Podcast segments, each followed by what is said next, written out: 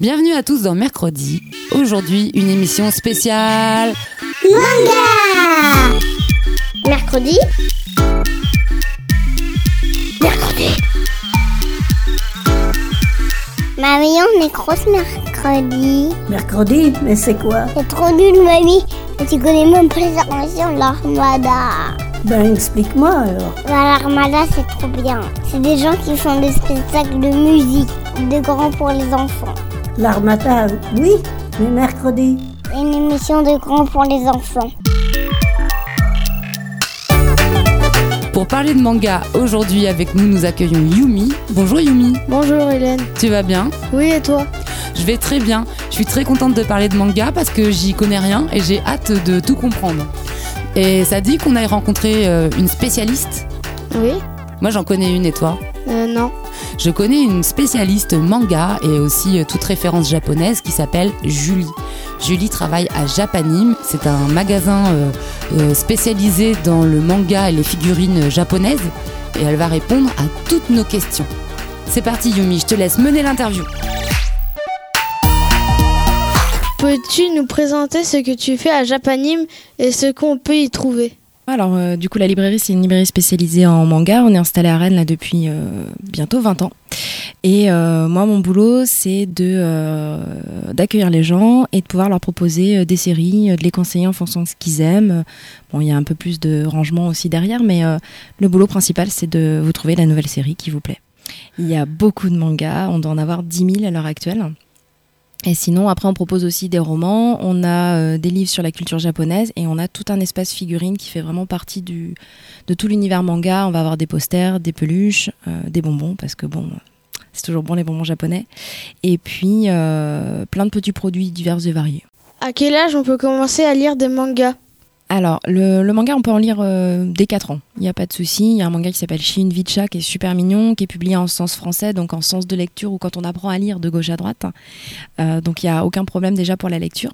Et après, il n'y a pas d'âge pour finir. Clairement, on a des clients qui ont plus de 60 ans et, euh, et qui l'assument et qui viennent avec grand plaisir chercher leur manga. Après, les plus gros lecteurs, ça va être ceux qui ont euh, 15-30.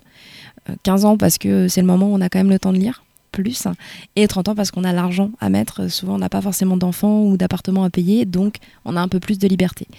Et euh, on a quand même une génération qui a euh, entre 40 et 50 ans qui a des enfants et qui leur euh, file un peu le virus de la lecture. Donc on a un papa et son fils qui viennent acheter un Dragon Ball, euh, une maman et sa fille qui vont venir chercher un Naruto parce que c'est ce que c'est ce qu'ils ont lu quand ils étaient jeunes et ils veulent le faire découvrir à leurs enfants. On a quand même de plus en plus de parents et enfants qui prennent chacun leur petite pile de manga à la caisse. Donc après, il y a vraiment tous les âges, mais la tranche principale, je dirais du 15-30. Les mangas sont-ils tous genrés? Malheureusement, oui. Alors ça évolue. Clairement, ça évolue. En fait, ils sont classés sous forme de trois catégories. On a euh, le shojo qui est destiné aux jeunes filles normalement à la base. Euh, le shonen qui est destiné aux jeunes garçons, parce que ça veut dire ça en japonais shonen, jeune garçon. Et puis pour finir, on a le seinen qui est destiné aux adultes. Euh, bon, dans le seinen, en fait, ils vont mettre un peu tout ce qui passe pas en shojo et en shonen. On a euh, des sous-catégories comme Kodomo pour les enfants, Josei pour le shoujo un peu adulte. Voilà, il y a vraiment plein de catégories. Ça reste quand même assez genré. Euh, depuis 5 ans, on va dire, 5-10 ans, on sent quand même une vague, alors que ce soit en France déjà, où il y a des éditeurs qui ont décidé de ne pas faire de classement traditionnel, qui fonctionnent sous forme de couleurs, qui ne sont pas euh, rose ou bleu, ou verte ou bleu, ou rose tout simplement, qui vont fonctionner avec du violet, du marron et autres, pour euh, distinguer quand même un peu les histoires d'amour des histoires d'horreur, parce que bon, c'est quand même bien de savoir à l'avance ce qu'on va lire. Mais même au Japon, en fait, il y a de plus en plus d'auteurs qui travaillent avec des magazines qui classent plus comme ça. On va écrire une, histoire d'amour et la classer en seinen parce qu'on estime que euh, c'est pas du shoujo traditionnel, c'est pas juste un triangle amoureux, c'est un peu plus compliqué, c'est un peu plus complexe. C'est un peu euh, l'histoire va être un peu plus difficile à expliquer des fois, mais c'est surtout que c'est pas destiné que aux filles, que les garçons vont pouvoir aller lire cette histoire d'amour sans aucun problème et ça va leur plaire. Donc euh, c'est genré, mais on essaye tous de, bosser dessus pour que ce soit pas euh, le thème principal, en tout cas de l'histoire. Après, en classement, c'est toujours compliqué de, les classer parce que euh, par éditeur, c'est un choix que font beaucoup de libraires de classer les mangas par éditeur puis par ordre alphabétique. Et dedans, on est un peu obligé de les classer quand même par euh, genre shoujo, shonen, seinen parce qu'il faut aider les gens à. On peut pas être tout le temps là pour eux et puis ils n'ont pas tout le temps envie qu'on soit sur leur dos à leur dire ah bah euh, ça va être ici, ça va être là. Et puis on est en train de réfléchir aussi des fois à tout classer par genre, mettre les shoujo sur une étagère, les shonen sur une autre et les CNN sur la troisième. Il faut beaucoup plus d'étagères, hein, bien sûr, mais, euh, mais c'est pareil, c'est un choix où est-ce que les garçons vont pas aller que sur le shonen, est-ce que les filles vont pas aller que sur le shoujo, alors qu'on essaye tous, euh, dans notre métier, de leur faire lire plein de choses, quoi. En tout cas, de leur proposer plein de choses. Mais c'est un grand débat qui dure depuis, euh, depuis je pense, la création de la lecture et, et de l'écriture, donc bon, on continuera à hésiter, quoi.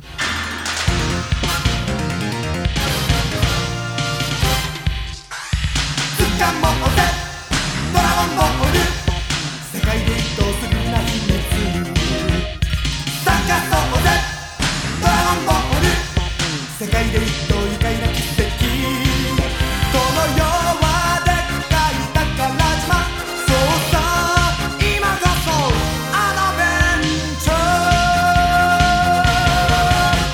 c'est vrai qu'en arrivant face à une, une vitrine de manga, une personne comme moi qui n'y connaît rien, je sais pas vers quoi me diriger.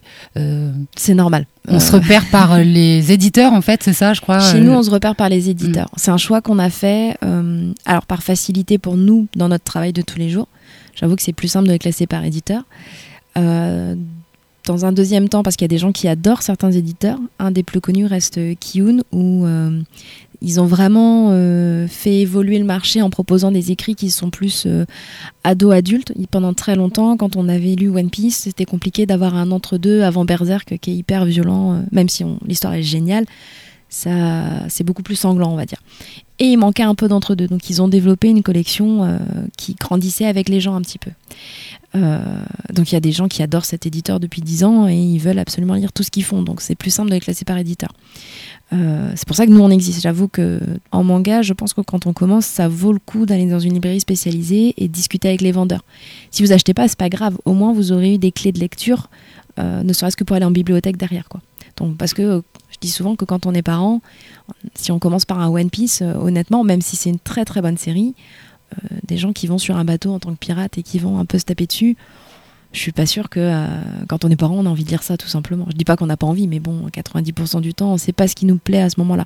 On a peut-être plus envie d'une histoire euh, justement de parents euh, qui élèvent leurs enfants ou, euh, ou de personnes qui voyagent. Ou, euh, donc c'est quand même bien euh, de pas hésiter à passer voir quelqu'un de spécialisé parce que ça- on sert quand même à ça. Et puis en plus on est ravis de pouvoir le faire, de pouvoir discuter avec les gens, de leur faire découvrir des choses auxquelles ils seraient, vers lesquelles ils seraient jamais allés en fait. Est-ce que l'auteur travaille seul sur ce manga? Euh, non, en fait, au Japon, euh, le rythme est très intense. Il faut sortir un chapitre par semaine sur les plus gros mangas. Donc, ça fait beaucoup de pages. Donc, euh, l'auteur n'est pas tout seul. Par exemple, si on prend Ichiro Oda qui écrit One Piece, pour donner un peu une idée de planning, le lundi, il va écrire le scénario. Le mardi, il va le dessiner sur des planches un peu rapidement. Il fait valider par son éditeur. Le mercredi, il va mettre au propre. Euh, le jeudi, il va finir de dessiner. Le vendredi, il fait les pages couleurs s'il y en a. Ils font ce qu'on appelle les trames. Les trames, c'est les arrière-plans avec euh, plein de traits noirs dans le fond pour donner une sensation d'action, de mouvement. Euh, Dans les mangas shoujo, ça va plus être des fleurs.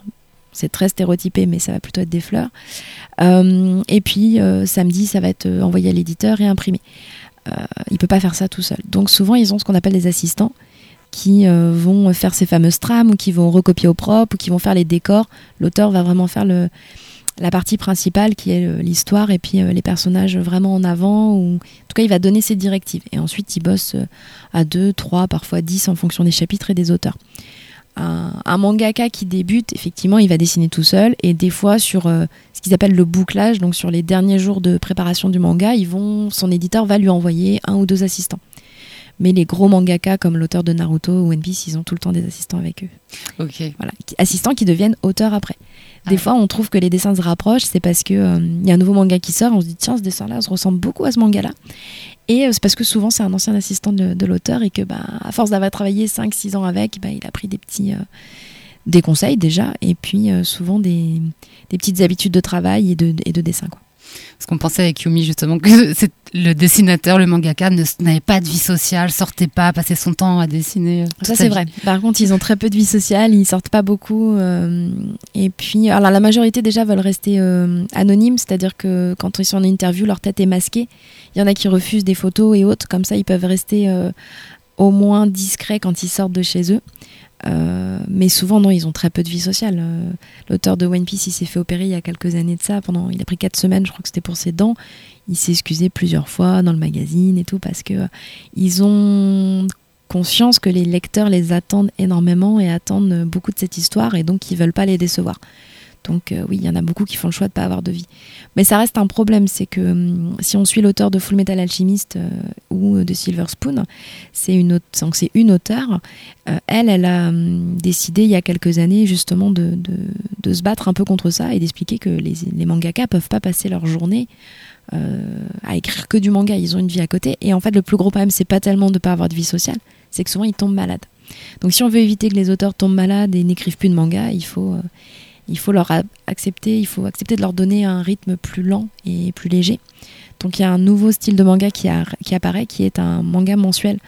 La majorité des magazines de prépublication sont à la semaine, un hebdomadaire, donc le mangaka publie un chapitre par semaine. Et maintenant, on a de plus en plus de magazines qui passent en mensuel, donc le mangaka publie un, un chapitre tous les mois, voire tous les deux ou trois mois. Ils ne sont pas forcément dans les magazines tous les mois. Donc euh, le rythme change, c'est plus long à sortir, mais pour le mangaka, ça veut dire que normalement, il devrait aller au bout de son histoire.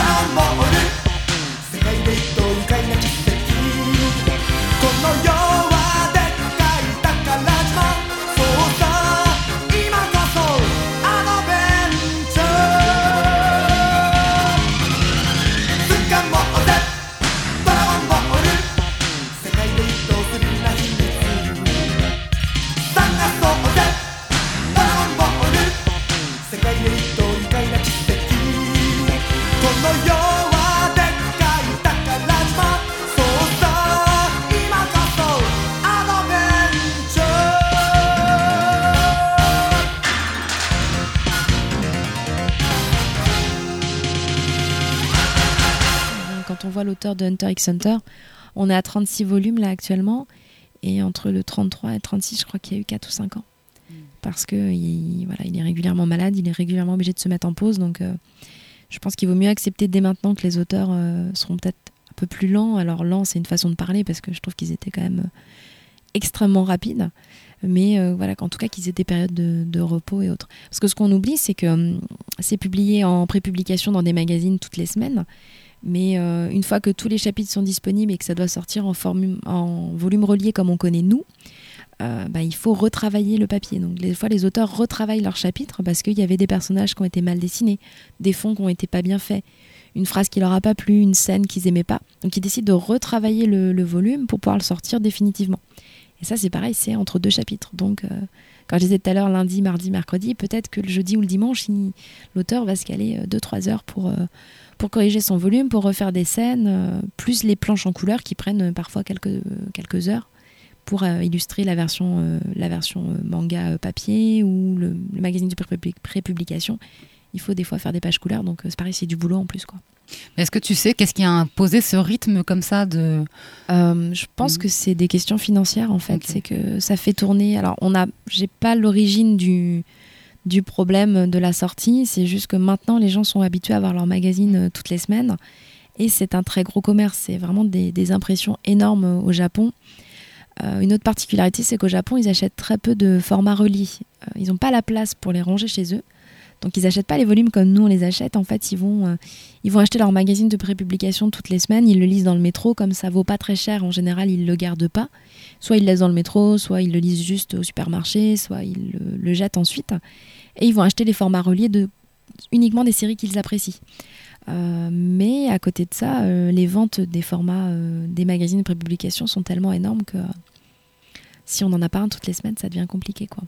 Et autre chose, c'est que les séries sont jugées par rapport aux ventes. C'est qu'il y a des, des questionnaires dans chaque magazine où les gens peuvent aller voter pour le manga qu'ils préfèrent.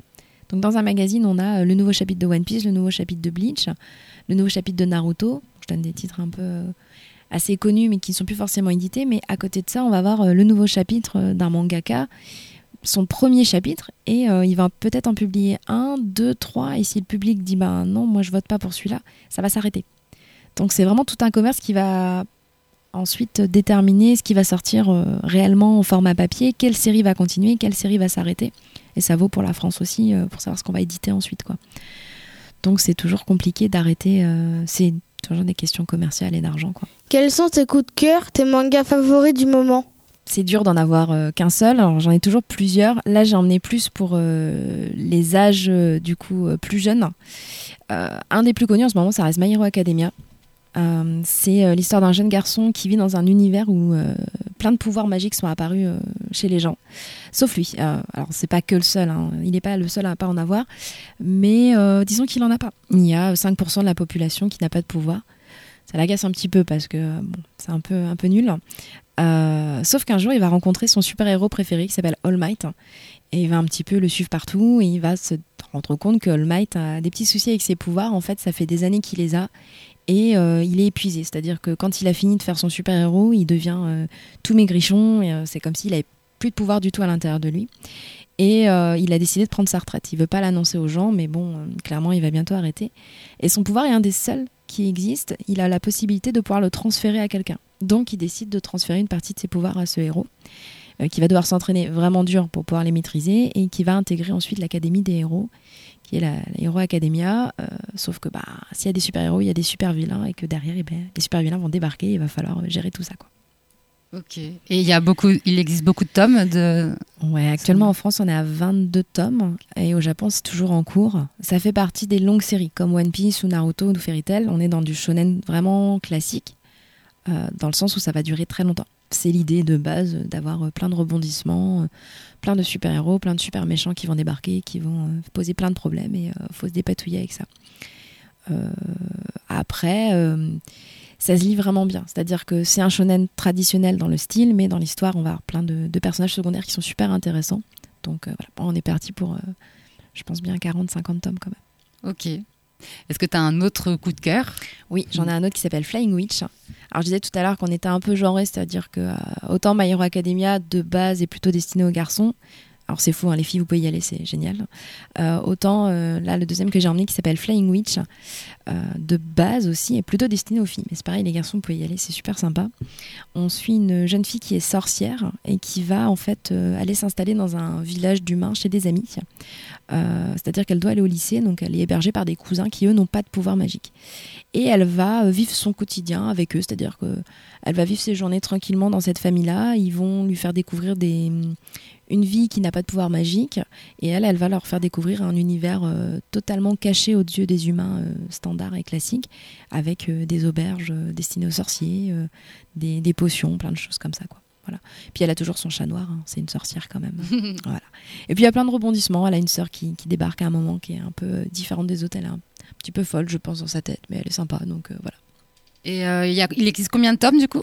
Actuellement, alors si je me trompe pas de mémoire, on doit être à 7 volumes et on devrait partir sur une dizaine de tomes. C'est pas une série qui en durera 50. On devrait être à ouais, 7 ou 8 volumes euh, pour le moment et puis on ira sur une dizaine de tomes en tout. Ce sera un petit peu plus court qu'un shonen. Et pour ceux à qui ça parle, ça fait beaucoup penser à Kiki la petite sorcière, qui est un dessin animé. Ouais, ça me fait beaucoup penser à ça. Mais avec un personnage un petit peu plus adulte. Et puis après, il y a plein d'autres coups de cœur hein, pour, euh, pour les plus grands, euh, mais c'est difficile de- d'en choisir qu'un seul.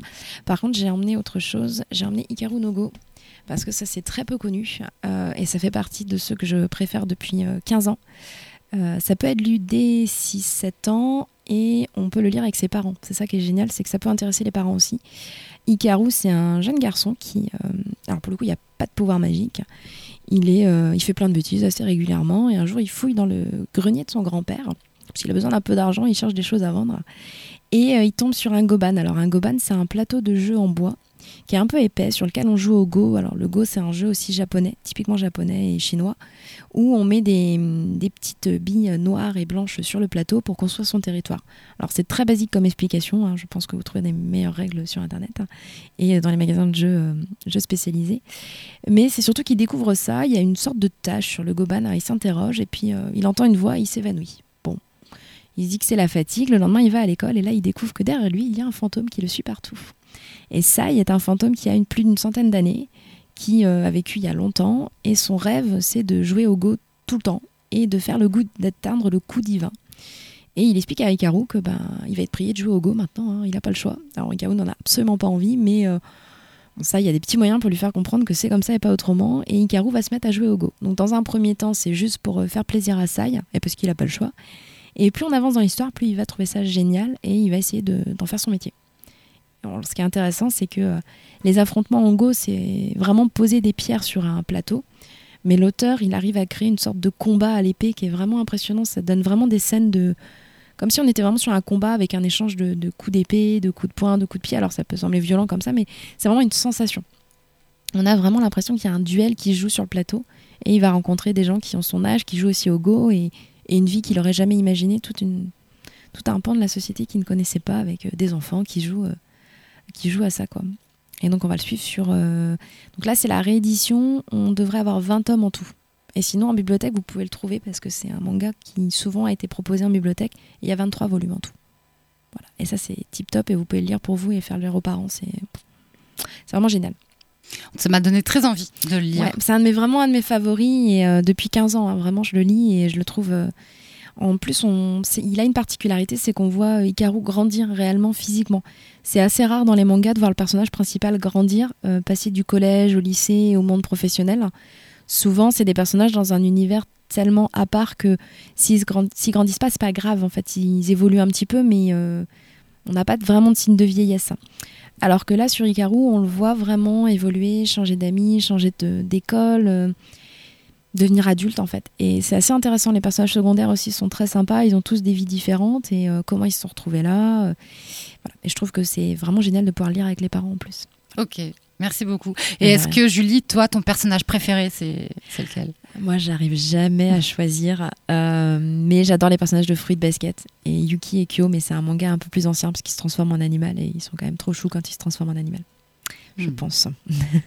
et sinon, non, en personnage avec des pouvoirs. J'ai souvent réfléchi, mais, euh, mais j'arrive pas à choisir. Ils ont tous des pouvoirs trop cool, c'est trop dur de, c'est trop dur de choisir. J'arrive pas, c'est possible. Merci beaucoup, Julie. De rien, avec plaisir. Merci. J'aime écouter la radio mercredi. C'était super l'interview euh, de Julie. Elle nous a hyper bien expliqué l'histoire des mangas. Je mes repères mieux maintenant. Et toi? Euh, oui. Tu lis beaucoup de mangas? Bah, c'est un peu le seul truc que je lis et regarde. Depuis Oui. combien de temps? Depuis quel âge? Bah, mon premier manga, c'est Dragon Ball à partir de mes 5 ans, Et là, t'as quel âge aujourd'hui? 11 ans, Tu lis combien de mangas par semaine? Une dizaine. En combien de temps tu penses lire un manga? Bah, quand je suis dedans, je lis très vite et moi, je dirais en moins de 30 minutes. Ça veut dire que tu lis très vite, mais après, quand t'as lu, euh, Ouais, je suis un peu dégoûtée d'avoir déjà tout lu. qu'est-ce que tu as lu en entier? Dragon Ball, Il y a combien de tomes euh, 42. Donc, t'as lu les 42 tomes Euh, oui, je les ai tous. Tu les as tous Waouh, la chance. Mm. Et est-ce que ça t'est déjà arrivé de les relire, par exemple? Ah bah, je les relis tout le temps quand j'ai rien d'autre euh, à lire. Tu lis d'autres choses que des mangas? Avant, je lisais quelques BD, mais maintenant, je suis vraiment, euh, je lis que des mangas. Et est-ce que tu as envie de nous parler d'un manga particulier, par exemple ton manga préféré? Mon manga préféré, c'est Naruto. C'est un petit garçon où il y a un démon renard dans son corps. Personne ne l'aime et personne n'est ami avec lui. Il fait des, des missions pour euh, gagner de l'argent et s'entraîner. Et son rêve, c'est de devenir Okage. C'est un peu le président, sauf que c'est un- le ninja le plus fort euh, du village.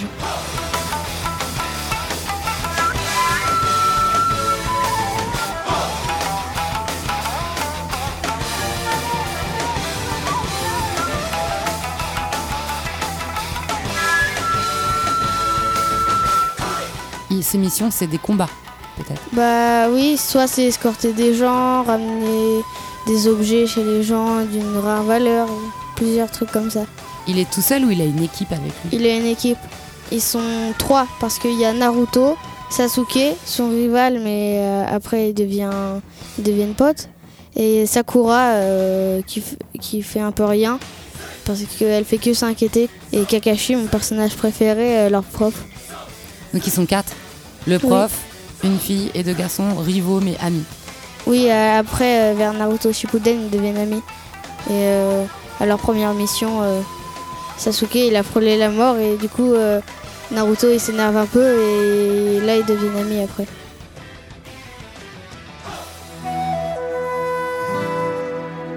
Est-ce qu'il y a des techniques de combat ou il y a des choses dans Naruto spécifiques? Bah, Naruto, son pouvoir, c'est les clones. Ou le Rasengan, euh, l'orbe tourbillonnant. C'est les clones, bah, c'est ils se clonent quoi.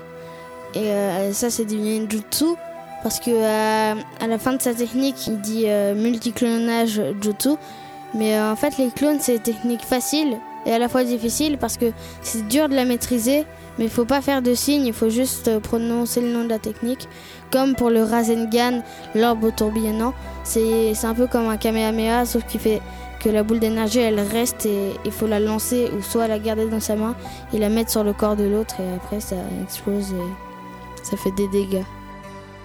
Il y a les mille oiseaux, c'est euh, la seule technique de Kakashi parce que Kakashi il a un Sharingan, c'est un œil, une pupille où tu peux copier les jutsu et les, et les euh, ninjutsu, mais pas les genjutsu parce que les genjutsu c'est des techniques héréditaires. Et du coup, lui, il a, il a 999 techniques qu'il a copiées et une seule qu'il a lui-même, et c'est les 1000 oiseaux. S'il concentre tout son chakra dans ses mains, et ça fait un éclair. Et euh, sinon, c'est l'éclair pulvérisant, son, le vrai nom de la technique. Et, euh, et Sasuke, il maîtrise ça, mais il peut en faire que deux ou trois. Et euh, Sakura, euh, elle, c'est les soins médicaux. Mais euh, c'est plus dans Naruto Shippuden qu'on la voit. Parce que dans Naruto normal, euh, elle fait que s'inquiéter et faire Oh non Et euh, elle, se bat pas trop. On dirait que t'apprécies pas trop ce personnage. Bah oui, parce qu'elle apporte soit des gâteaux à Naruto et Sasuke, ou soit euh, elle s'inquiète et elle pleure. Sa rivale, c'est Ino, et elle, elle se bat bien. Enfin, elle- en fait, elle a une technique de transposition. Si tu vas dans le corps de l'autre et tu peux faire ce que tu veux. Effrayant ça. Oui, mais pendant un certain temps, hein, pas pendant tout le temps qu'elle veut. Le Sharingan, c'est, ça se transmet de clan en fait. Parce que c'est le clan euh, Uchiwa. Sasuke et son frère, ou je vais pas dire sinon ça va être du spoil, c'est les descendants du clan Uchiwa. Et euh, c'est le clan le plus fort de Konoha. Et Konoha, c'est le village de, de Naruto, euh, Sasuke. Et il y a plusieurs clans. Il y a le clan Hyuga, où c'est les Byakugan. C'est des pupilles aussi où les yeux ils sont tout blanches et les veines ressortent un peu des, sur les côtés du front. Et euh, ça permet de voir où sont les points vitaux et de les taper pour euh, empêcher les, de, le chakra de circuler. Et du coup, si tu te prends un coup avec les Byakugan, euh, ça fait très mal. C'est quoi le chakra? Le chakra, c'est un peu l'énergie. Dans Dragon Ball, c'est de l'énergie qu'ils disent, mais euh, dans Naruto, c'est c'est, euh, le chakra. Retrouvez Julie et Yumi pour la suite de l'émission spéciale manga, dans le prochain épisode de mercredi. D'ici là, vivez de superbes aventures manga, ou imaginez votre propre aventure, en créant des personnages spéciaux.